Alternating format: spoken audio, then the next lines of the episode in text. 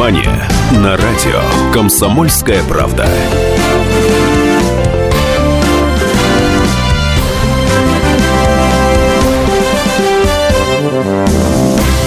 Нет, ну в конце концов, как приятно, когда новости заканчиваются новостями про кино. Я бы, конечно, поговорил бы про Ангелину Дорошенко, но, увы, у нас программа не про кино для взрослых. Это все-таки нужно, чтобы было не только слышно, но и видно. Хотя я помню, у меня однажды была актриса на эфире, которая не только актриса, но и чемпионка по тайскому боксу. И мы с ней разговаривали о ее режиме дня. Она рассказывала, как она тренируется, как она качается. Я спросил, есть ли у нее кубики на животе. Она сказала, конечно. Я говорю, Майку, сними. Она сняла. Это был первый в истории российского радио стриптиз в прямом эфире. Рядом со мной стояла полуобнаженная девушка, на которой, конечно же, ничего верхнего не было, и я медленно считал у нее кубики на животе. Единственный звук прерывал этот грохот от падения тела звукорежиссера под стол. В эфире программа «Синемания». Добрый день. У микрофона Давид Шнейдеров. Со мной программу сегодня ведет студентка Института телевидения и радио Останкина Аня Пешкова. Аня, привет. Здравствуйте, дорогие Добрый день, добрый всем день, вечер, ночь, утро, потому что страна наша необъятная, и чего в ней только нет. Нет, знаете чего? А нет чего вот. Нет денег от кино. Мы уже говорили с вами о том, что российское кино, ну, как любая родина слонов, оно находится в ужасающем состоянии. За прошлый год принесло 250, 250, 250 миллионов долларов чистого убытка. За первый месяц 2016 года, за один только месяц, за январь, кино принесло убытки более чем в 10 миллионов долларов. Вот это, да, 10 на 12 это уже 120 миллионов, а дальше боюсь, что будет хуже, особенно ближе к лету. Ну, вот вопрос. Если э, человек организовал свою компанию, что-то продает и терпит убытки. Он, собственно, отвечает своими деньгами, да? Да. Отвечает своими собственными Абсолютно деньгами. верно. Расплачивается с банком, расплачивается с кредиторами и так далее, так с поставщиками. Кто ответит за растрату 250, ну еще плюс 10 миллионов долларов? Вот это, вот это вопрос. Ну и, соответственно, как называется человек, который находит деньги на кинопроизводство, не вкладывает свои, а находит деньги, а затем расплачивается с инвесторами. Это продюсер. Итак, я хотел бы сегодня обсудить с вами такой вопрос. Я хочу узнать ваше мнение. Должен ли продюсер отвечать собственными деньгами за провал произведенного фильма? Должен ли продюсер отвечать собственными деньгами за провал фильма? который он произвел. Я предлагаю вам два варианта ответа. Вы выбираете, что хотите, находите третий, четвертый, пятый, шестой, если вам это будет удобно. Телефон прямого эфира 8 800 297 02. 8 800 297 02. WhatsApp плюс 7 967 297 02. Короткий номер для голосования 2420. Ну и дальше выбираете, если вы считаете, что э, продюсер должен отвечать, потому что, ну, один из вариантов ответа «да», это его работа, которую он плохо выполнил, ставьте цифру 1. Если вы считаете, что продюсер должен отвечать своими деньгами за провал произведенного фильма, вы ставите цифру 1, 24-20. Если вы говорите «нет-нет-нет», прокат, кинопрокат – это дело очень сложное, которое зависит от очень многих факторов. И не продю... от продюсера далеко не все зависит. Он не должен отвечать своими деньгами. Набирайте 2420 и ставьте цифру 2. Хотите, поясняйте, хотите, нет. Звоните, пишите и так далее. Итак, напоминаю вопрос. Должен ли продюсер отвечать собственными деньгами за провал произведенного фильма? Э, Вот Наталья, наш постоянный слушатель Наталья из Москвы пишет, думаю, продюсер не должен отвечать за провал. Творчество — это штучный товар и всегда риск. Посмотрел конец прекрасной эпохи Говорухина. Очень достойный фильм. Кстати, любопытное кино, Наташ. Мне оно понравилось. Э, Все за исключением режиссуры. Ну да ладно, бог с ним. 8 800 297 02. Телефон прямого эфира. Звоните. Плюс 7 967 297 02. WhatsApp 2420. Номер для ваших смс-сообщений. Если вы считаете, что продюсер должен отвечать своими деньгами, то вы ставите цифру 1, допустим, или пишите слово 2. Э, у нас телефонный звонок. Алло, здравствуйте. Здравствуйте, Александр. Здравствуйте, Александр. По поводу недоходности наших... э, Саш, фильмов. приемник потише.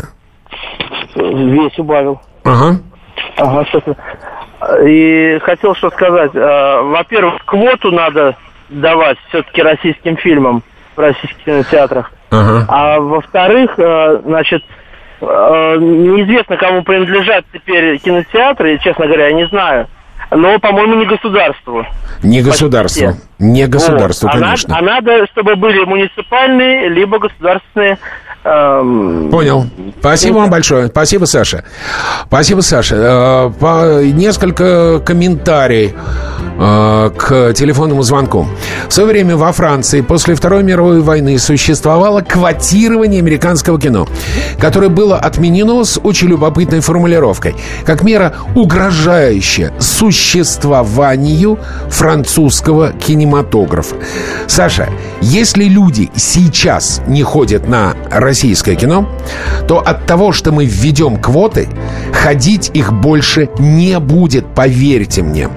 Поверьте, что касается муниципальных кинотеатров, во Франции в той же есть муниципальные кинотеатры, которые находятся на дотации муниципалитетов. Билеты туда действительно дешевле, чем в частных кинотеатрах, но Билеты дешевле на все фильмы. На все без исключения. Французские, американские, китайские, российские и прочие. Кстати, российское кино зачастую во Франции собирает денег больше, чем в России. Сейчас у нас будет небольшой перерыв. Я даю время, так сказать, на обдумывание, кто все-таки должен отвечать за провал фильма в прокате. Потом я расскажу вам, какими соображениями э, мне навеяла тема нашего разговора. Ждем. Спорт после ужина. На радио «Комсомольская правда». Меня зовут Евгений Зичковский. И на выходных я занимаюсь спортом. Ну как занимаюсь? Слежу за спортивными событиями. Так что для меня понедельник день тяжелый вдвойне. Но я все равно расскажу вам о главных новостях из мира спорта. Ведь в нашем деле только так. Превозмогая усталость. Программу «Спорт после ужина» с Евгением Дичковским слушайте каждый понедельник в 22.05 по московскому времени.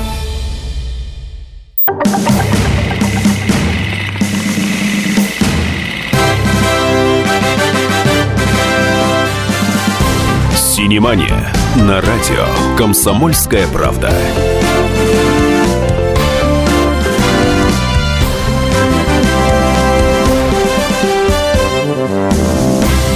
Очень напоминает музыку, под которую гладиаторы выходили на арену, чтобы сразиться друг с другом перед очами Цезаря. Э, Езжу на Красную Пресню в Соловей на ранний сеанс, когда билет стоит 100 рублей.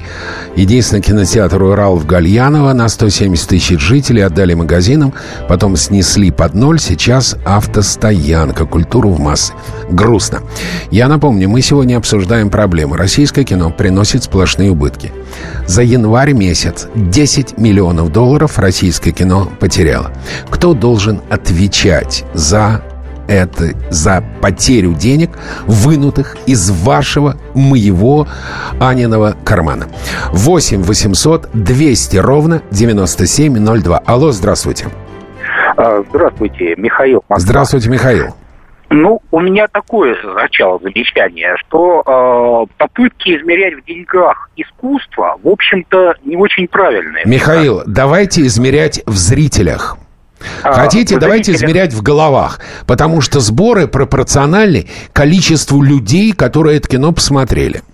Вот именно. Ну, Вот ка- именно. какая есть, разница? э, э, Во Франции, когда вы сказали, что э, наши фильмы собирают больше денег, чем у нас, И больше интересно зрителей. было узнать, э, больше ли зрителей. И больше зрителей. Это и хорошо. больше А теперь- зрителей. Да. И теперь, теперь ответ на ваш вопрос. Мне кажется, Давайте. тут э, должна быть солидарная ответственность как и продюсера, так и всех остальных. То есть какой-то минимум заработной платы тем, Простите, кто делает э, всех фильм, остальных- конечно, должен быть выплачен. А в случае провала, ну, просто вся остальная сумма как премия не достает. Ну, а по поводу поддержки нашего отечественного кинопроизводителя, ну, тут уж ничего не поделаешь. Э, Конкуренция, когда э, всякие, допустим, э, фильмы с дамами легкого поведения пытаются конкурировать с философскими трактатами, то просто чисто по статистике. А, Михаил, простите, пожалуйста, какие фильмы конкретно вы имеете в виду, особенно про дам легкого поведения? Назовите кино. А, Ну, допустим, вспомните ситуацию с ажиотажем на маленькую Веру. в Миша, Миша, «Советский алло, Союз». алло, Да-да. у нас сейчас 2016 год. Вы попутали с 88-м. Вы чего? А, а разницы практически никакой. Ну, здрасте. Ну, здрасте. Ну, да И ладно, это перестаньте вы. Э, А потом с каких-то пор э, маленькая Вера стала э, женщиной легкого поведения. Вы о чем? Да вы что? Да ну что вы, что вы. Не, Миш, э, категорически не согласен, тем более, ну, если вы какие-то вещи говорите, пожалуйста, я вас умоляю, говорите конкретно, а не абстрактно фильмы с женщинами легкого поведения. Вы еще интердевочку Петра Ефимовича Тодоровского вспомните. Ну, вообще, или какие-нибудь фильмы времен Веры Холодной. Простите, так можно э, вообще черт знает до чего дойти. Аня, как вы считаете, кто должен отвечать за провал картины? Но если рассматривать кинематограф как массовый продукт, коммерческий, то мне кажется, что продюсер. Так, а э, как можно кинематограф рассматривать как некоммерческий и как не массовый? Это как? Ну, у нас как раз был звонок по поводу творчества. Но я думаю, что сейчас это не только творчество, это все-таки коммерческий продукт. Вот смотрите, а, есть очень простая вещь. Что нужно художнику для того, чтобы создать картину? Ничего. Ему нужен кусок мела и асфальт. Все. Ему нужен баллончик с краской. Больше ничего не нужно. Ему нужен карандаш и лист бумаги. Все. Что нужно скульптору для того, чтобы создать шедевр? Ничего, кусок камня, долото и молоток. Кинокамеры чрезвычайно дороги, они доходят до нескольких сотен тысяч долларов.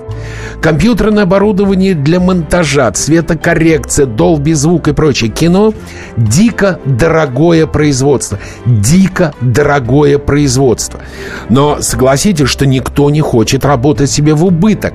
И это нельзя. Поэтому хотя бы часть денег, ну хотя бы в ноль надо выходить.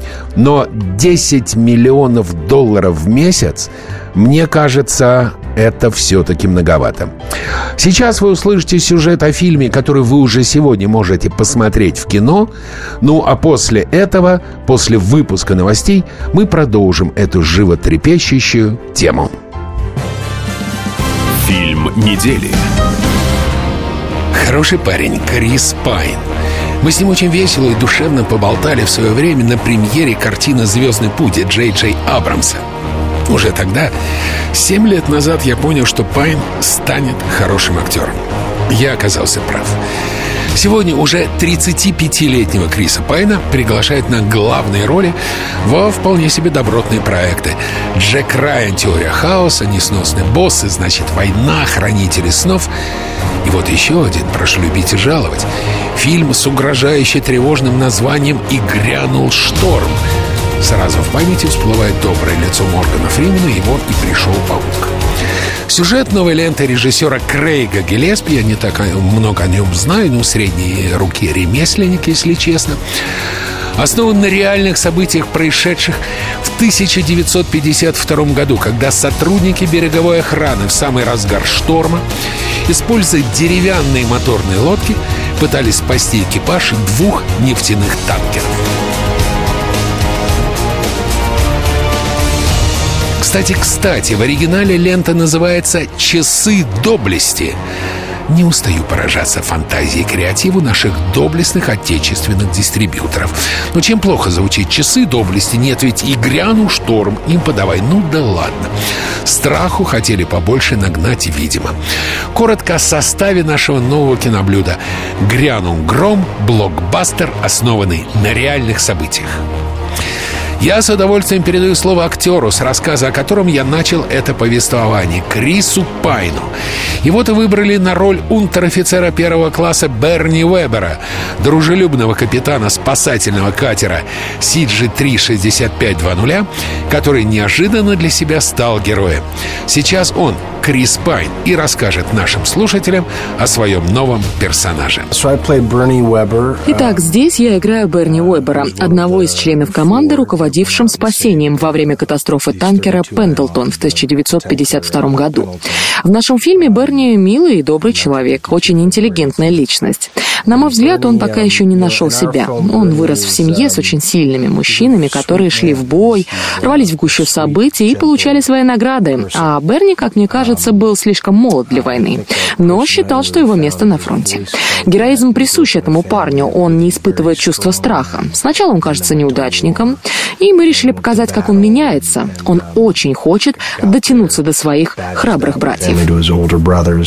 Выходить за Бона в такую погоду чистое самоубийство. Мы же не на этой лодочке поплывем, на чем посерьезней?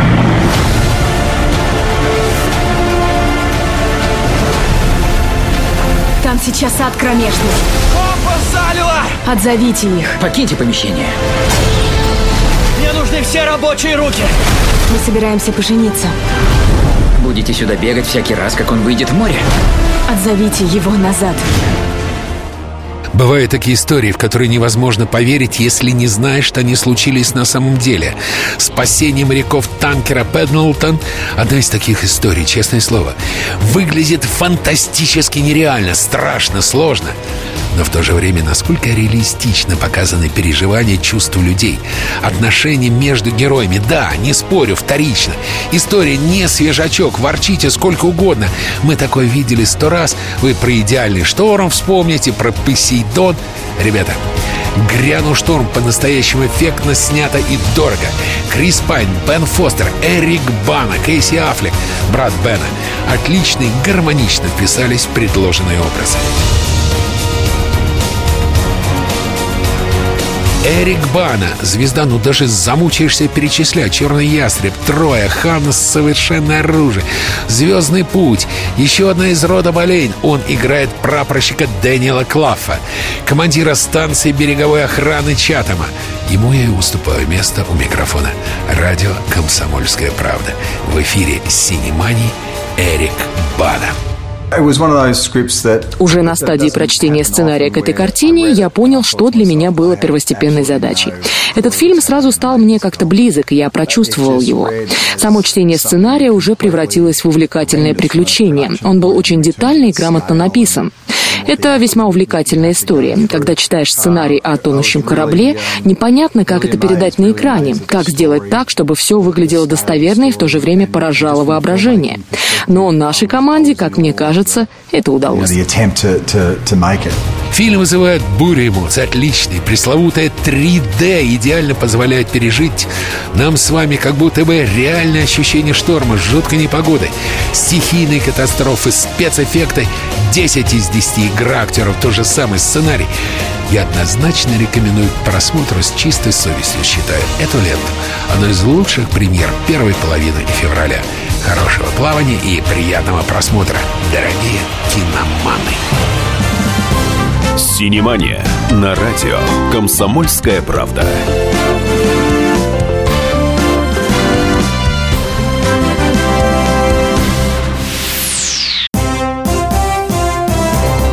Здравствуйте, я Давид Шнейдеров. По субботам я рассказываю о кино, о его проблемах, о малоизвестных, но не малозначительных фактах. А главное — о том, что из общего кинопотока обязательно стоит посмотреть. Помогают мне в этом актеры, режиссеры, продюсеры, в общем, люди, которые в курсе событий. погружайтесь со мной в самое массовое из искусств – программу «Синемания». Слушайте каждую субботу с 13 часов по московскому времени на радио «Комсомольская правда».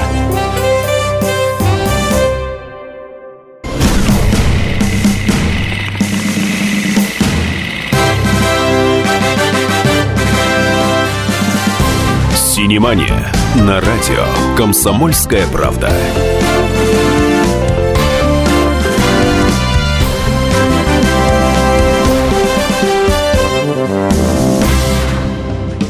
Продолжаем синеманию. У микрофона Давид Шнейдеров, Анна Пешкова.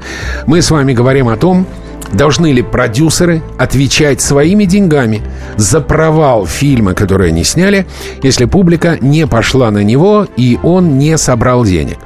Наталья пишет, такие фильмы, как «Пятая печать» или «Жил певчий дрозд» публику не собирают. И что их не снимать, да я умру от тоски. Наташ, ну вы забыли еще Звягинцева, Мизгирева, Германа и прочих-прочих.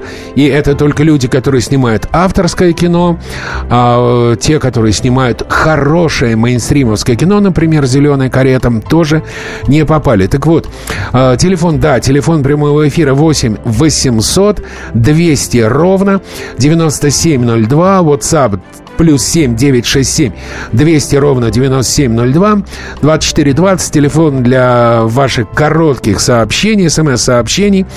Э, я задал вопрос Должны ли продюсеры отвечать собственными деньгами за провал произведенного фильма? Варианты ответа «да» — это его работа, которую он плохо выполнил. «Нет» — прокат дело сложное, от продюсера не все зависит. Выбирайте, звоните, пишите. Все ваши смс я прочитаю, на все звонки отвечу и обсудим. Так вот, что сейчас произошло. На самом деле удивительный случай. Компания «Центра Партнершип» — это одна из крупнейших дистрибьюторских продюсерских, то есть прокатных компаний. Она подала иск против режиссера и продюсера Алексея Учителя за провальный фильм «Край» с Владимиром Машковым, Юлией Пересильд в главных ролях. Входящая в «Газпром Медиа» кинокомпания ЦПШ и продюсерская компания, она продюсирует много русского кино, требует признать банкротом компанию телешоу режиссера и продюсера Алексея Учителя. Они по мнению ЦПШ, не выполнили обязательства в 2010 году по фильму «Край» и должны дистрибьюторскому подразделению компании 30 миллионов рублей. Э, в материалах дела указано, что компания телешоу получила от ЦПШ аванс 80 миллионов рублей. При этом сумма прибыли, которая причиталась телешоу ЦПШ за прокат, не покрыла этот аванс. В итоге производственная компания оказалась должна прокатчику 29 миллионов 360 тысяч рублей. Вообще история вот ну, еще одна смс -ка. Гусинский начал с проката фильма «Ночной портье» не нашего и стал олигархом.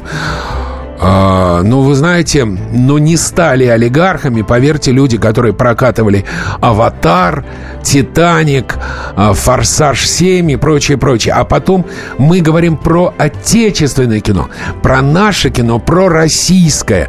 8 800 200 ровно 9702 плюс 7 967 200 ровно 9702 WhatsApp 2420 СМС ваши сообщения.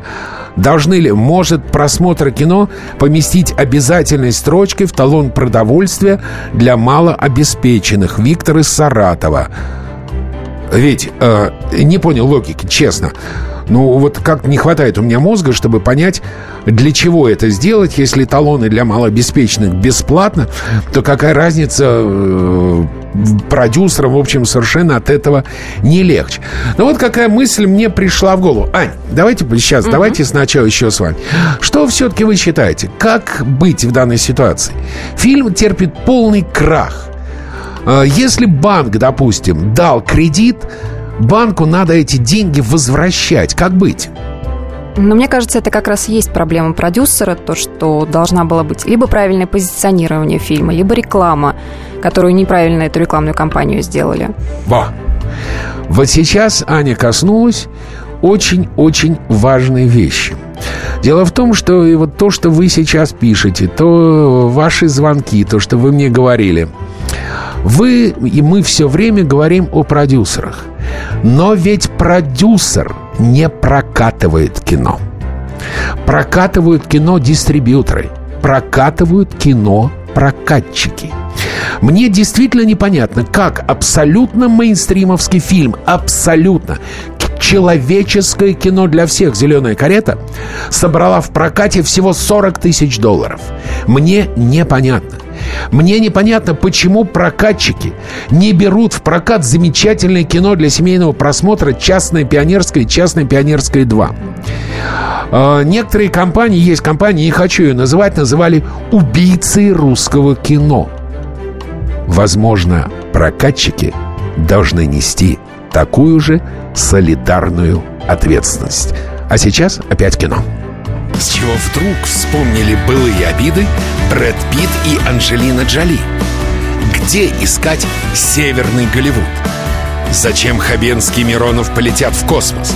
Что вызывает бессонницу у актрисы Светланы Ивановой? Кто в этом году станет обладателем премии «Золотой орел»? Почему Брайану Крэнстону не нужна постоянная работа? Лучшие образы и стрижки в мастер-классах ведущих голливудских стилистов читайте в новом выпуске журнала «Голливуд Репортер». «Голливуд Репортер» — легендарный журнал о кино. Премьера Давненько не было у меня сюжетов для милых дам. Все блокбастеры, триллеры, экшен. Вот, наконец, я сейчас буду говорить чуть более мягким голосом, вкрадчивым. Услада для нежных девичьих глаз и сердец. Классическая приятная мелодрама называется «Бруклин». Пусть название жанра не отпугнет, в том числе и мужчин Бруклин, своей любовной теме. Выглядит довольно интересным и весьма неординарным экземпляром. Подходите, пожалуйста, выйдите из очереди. Следующий, ваш паспорт. Добро пожаловать в США, мэм. По мотивам романа Колма Тойбина «Бруклин». Дорогая Роуз, скучаю по вам с матушкой. Думаю о вас каждый день. Самая главная новость, меня взяли на работу. Живу я в пансионе. Наконец-то ты сегодня получила письма из дома. Мне надоело постоянно хотеть быть ирландкой в Ирландии. Тоска по дому подобна любой другой болезни. Она пройдет. Это история о девушке по имени Эллис Лейси, которая неохотно покидает свою и родную ирландскую деревню, отправляется на поиски работы в Америку, поселяется в Бруклине, постепенно излечивается от ностальгии, начинает наслаждаться воздухом свободы. Эллис влюбляется. Трагические новости с родины заставляют ее вернуться в Ирландию, где она встречает другого мужчину, в результате вынуждена делать нелегкий выбор. Главную роль играет 21-летний, 21-летний Юна Сир Шаронан, который играл в «Искуплении», отеле «Гранд Будапешт», «Милой Кости», «Ханна». Девушка изрядно повзрослела, подросла и превратилась в обаятельную, симпатичную барышню, вокруг которой и кипят нешуточные страсти в Бруклине. У микрофона Синемани Сирша Ронан. Со всеми членами съемочной команды у нас сложились интересные дружеские отношения, особенно с моим главным партнером по площадке, актером Эмери Коэном. У нас и в реальной жизни прекрасные теплые отношения. Я постоянно проверяю его, подкалываю, и он, знаете, не упускает возможности протестировать мое чувство юмора. У нас и правда восхитительные отношения, очень близкие к тем, что вы видите на экране между героями Эллис и Тони. Оба молодых актера, на мой взгляд, сыграли великолепно. И Сирш, и Эмери Коэн, особенно Ронан, конечно. Яркий пример актрисы, выросшей на глазах у зрителя. Помните такую милую, ужасную девочку, рушащую жизнь своей старшей сестры в фильме «Искупление». Я еще тогда, в 2007-м, знал, что девчонка далеко пойдет. И действительно, за прошедшие 9 лет Ханна одна из самых ярких, несколько громких ролей, но именно в Бруклине. Молодая американка впервые играет большую, по-настоящему взрослую роль. А еще мне показалось, что она немножко стала похожа на Кейт Уинслет. В общем, можно предположить, что актерский уровень Рона тоже вполне сопоставим с Уинслет. Недавняя номинация Рона на Оскара вполне себе подтверждает. У меня к тебе вопрос. И ты наверняка ответишь, ой, слишком рано. Ты придешь к нам на ужин познакомиться с моей семьей? С удовольствием. Нравится итальянская кухня? Буду говорить плюх каждый раз, как замечу проблему. Отлично. Плюх. Ты только что обрызгала его мать, отца и стены.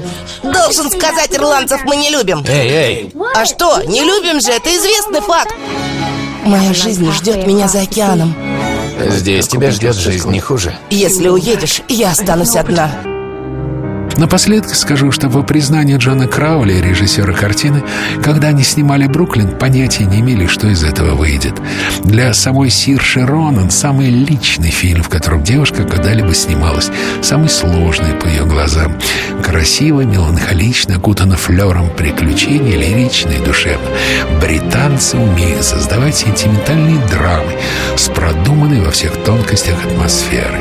В результате имея абсолютно не пошлую love story, наполненную легким приятным юмором. Однозначно смотреть, особенно барышням. Однозначно добротно, хорошее, классно сделанное кино. Добро пожаловать в Бруклин. Синемания на радио «Комсомольская правда».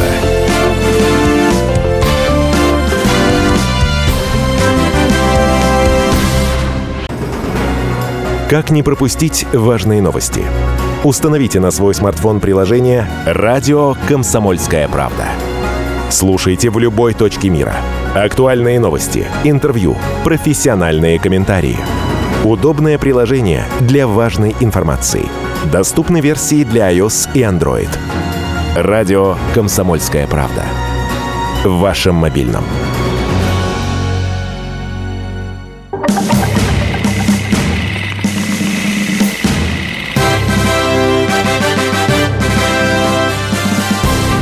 Синемания на радио «Комсомольская правда».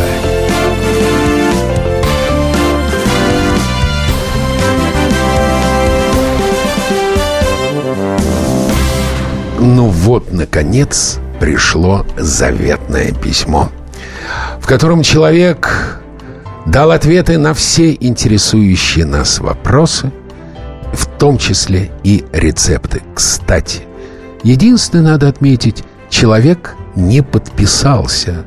Это бывает, будем называть его аноним. Отвечать должна структура по уничтожению русского кино.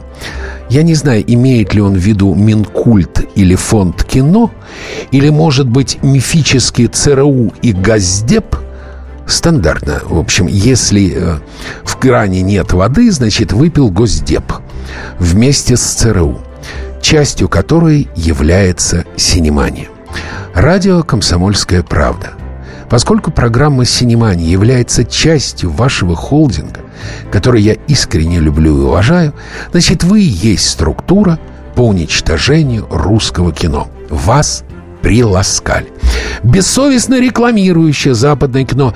Что выходит в, ки- в кинотеатры, то и рекламируем. Простите, аноним. Что есть, то и есть. Чего нет, того, извините, нет. И актеров вместо анализа ситуации в русском кино. Во-первых, аноним. Ситуация пишется через два «и», а не «и». Хорошо бы, прежде чем говорить о русском кино, изучить русский язык. Это всегда полезно, я вам говорю искренне. Это, во-первых. Во-вторых, а чем же мы, по-вашему, весь этот час с 13 часов занимаемся? Как не анализом ситуации в русском кино? Вы же не будете рыть себе яму. Мы не будем. И вам не удастся, потому что Дальше понятно. Иногда прокатчиков не волнуют сборы. Возможно, за американский фильм у них большой откат за прокат. Нет-нет-нет, э, прокатчиков действительно иногда не волнуют сборы, потому что они заключают, как в случае с Алексеем Учителем, фиксированный договор на некую сумму. Их сборы не волнуют. За американский фильм у них нет большего отката за прокат.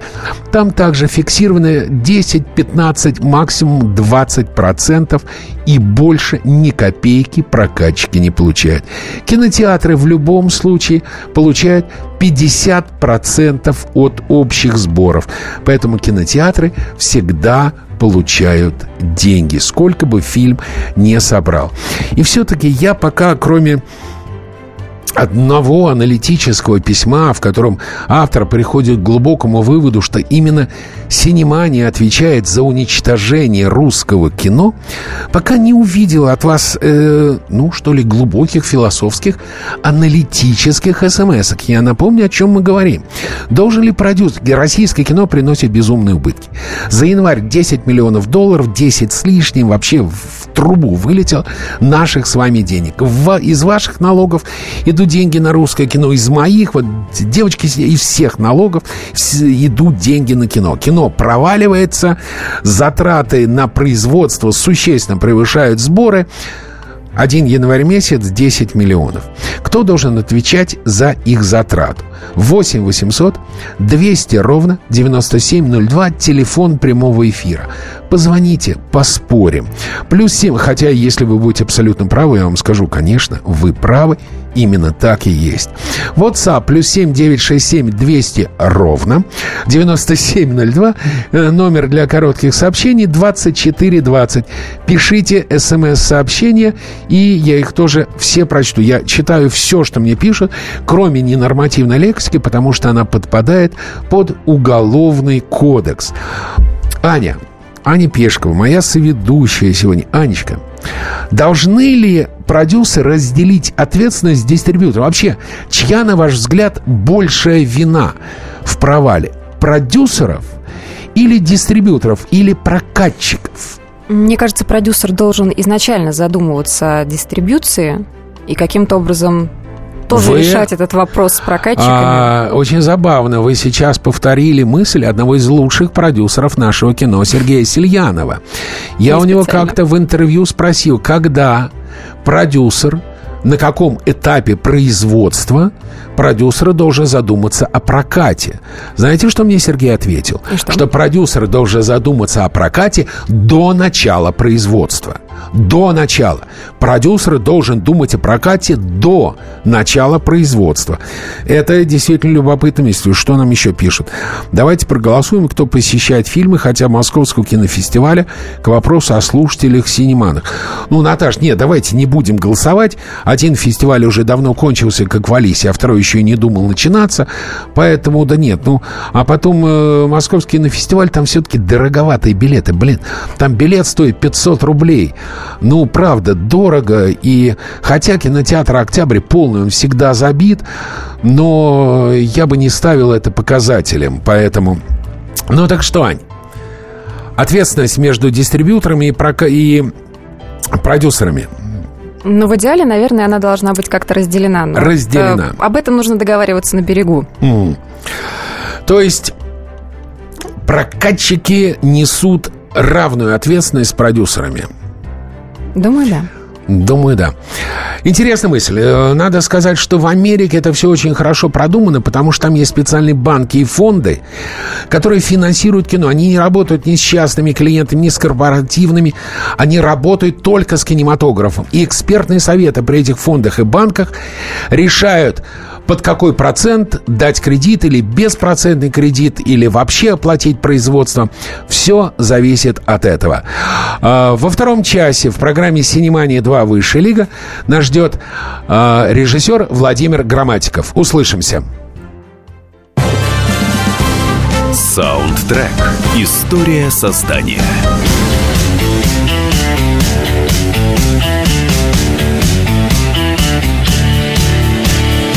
Узнали мелодию? Ну, конечно, конечно, конечно.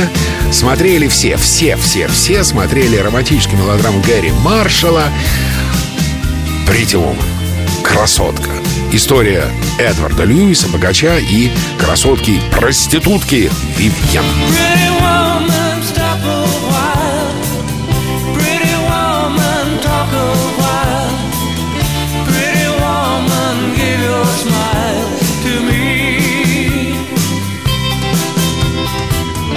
Однако всемирная слава этой песни началась за четверть века до ее включения в саундтрек фильму. Ничего подобного не была она для этого фильма написана. 64 год. «Oh Pretty Woman» в течение трех недель находится на вершине Billboard Hot 100. Никакого фильма еще нет. Знаменитая картина лишь напомнила публике об этом шедевре Роя Орбисона, американского певца. Дело было так. Рой Орбисон, его партнер Билли Дис сидели дома Орбисона, пытались сочинить песню. Заглянула жена, Сообщил мужу, что собирается в город за покупками. Рой спросил, не нужны ли ей деньги. А Дис сказал, что хорошей женщине деньги никогда не нужны. Pretty woman never needs any money. И Орбисон принялся напевать фразу «Pretty woman walking down the street». Билл Ди стал отбивать ритм кулаком по столу. Представив себе женщину в желтой юбке, красных туфель. В общем, когда Кладет вернулась с покупками, кстати, неизвестно, взяла она у мужа деньги или нет. Песня была готова. Pretty woman walking down the street Pretty woman, kind of like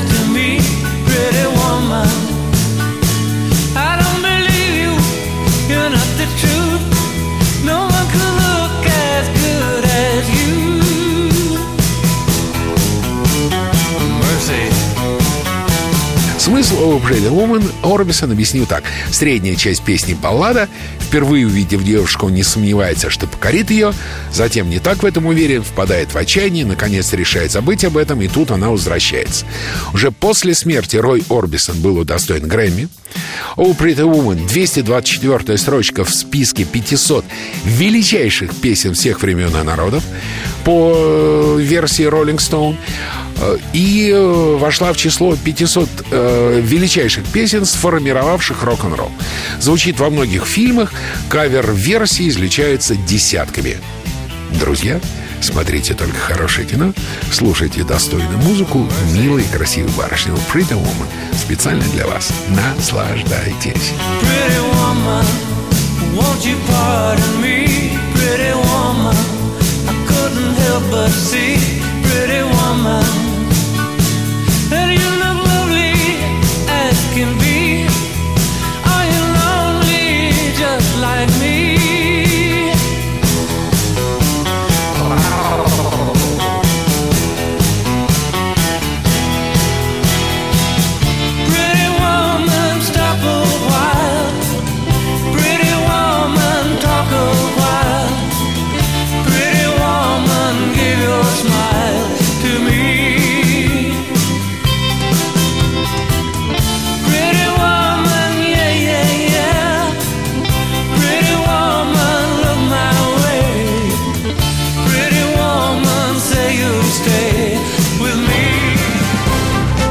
Синемания на радио «Комсомольская правда».